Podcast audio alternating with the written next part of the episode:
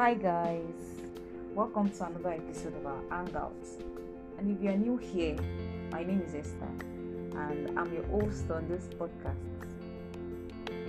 On this episode, we'll be talking about God. Yes, God.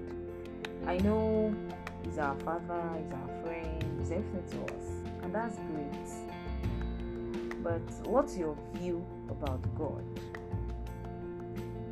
Today, when you look at the events happening around you, in the country, in your, in your state, in your city, all around the world, how do you place God in the midst of it all? What is your perspective of God? In what light do you see Him? This is so important because your perspective of God impacts greatly on your experience of Him. Why am I asking you these questions? I'm asking you because I want you to see that God is not a random or haphazard God who shows up randomly in certain places as He chooses, who does good to some and bad to some, who chooses to answer some prayers and chooses to delay some others. God is not that. You might not have consciously acknowledged this mindset or thought pattern, but it's probably what is deeply seated in your mind. Today, I want to show you that God is a God who has an agenda, and I want you to see an agenda as an overall purpose. God is a God who has a purpose. See that as probably a reason behind why He does what He does. And God is a God who has a plan. See that as a way of achieving His agenda, which also lines up with His purposes. He's a God of plans. He's a God who has plans, who has purposes, who has an agenda. He's a God of order. He's deliberate about everything he does. He's not impulsive. He's not a reflex action kind of God. Although, if you look more closely, you will see this all through the Bible. But I'll show you two examples on this episode. Now, remember the Israelites who were in Egypt, a strange land, as slaves for 430 years and were led out by Moses through the wilderness. Now, if you remember that, I'll show you something that God said to Abraham. Now, please pay attention and give me your ears. God said something to Abraham in the book of Genesis, chapter 15, verse 13 to 14. Now, God said this to Abraham several years earlier, even while Abraham was still called Abram, and before he, and that was when he, hadn't had any child. And God said to Abraham, Know for certain that your offspring will be sojourners in a land that is not theirs, and will, will be servants there, and they will be afflicted for 400 years. But I will bring judgment on the nation that they serve and afterward they will come out with great push possessions. Do you see that? Do you see that? Please take time to look at this closely.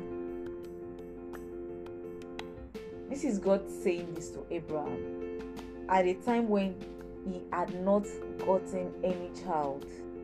God was telling him about what eventually played out with the Israelites when they were slaves in Egypt if you only looked at the events that played out when God was liberating the Israelites, one might real might you know might not realize that God had it all planned out long before that time, and He was merely working out His purposes and agenda. I hope you see what I'm saying. Also, look at um, the the so great salvation we have today. Do you know that the redemption plan wasn't an emergency plan? God had decided long ago to adopt us through His Son Jesus.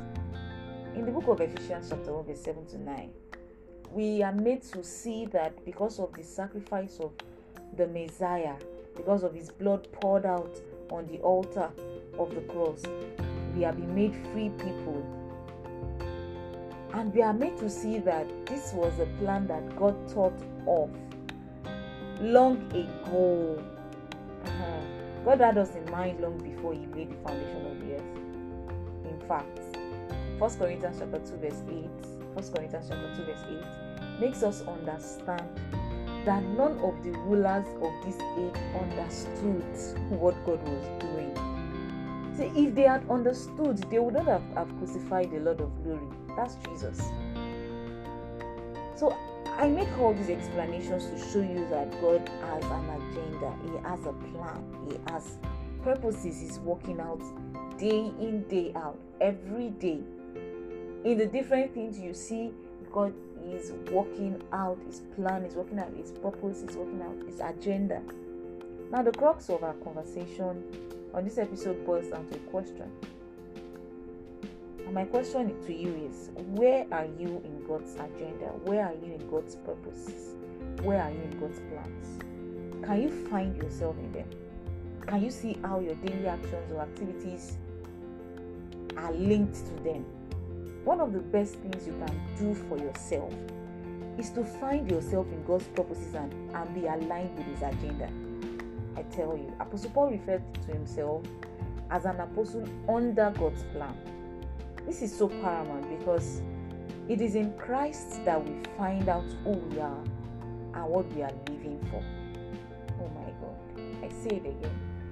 It is in Christ that we find out who we are and what we are living for. Let this stay with you as you meditate and reflect about everything in your life. Thank you for hanging out with me on this episode. If you want to reach me, you can send me a mail at estheroloniwoyo at gmail.com. You can also send me your questions, your feedback, and comments. I'm so excited to hear from you.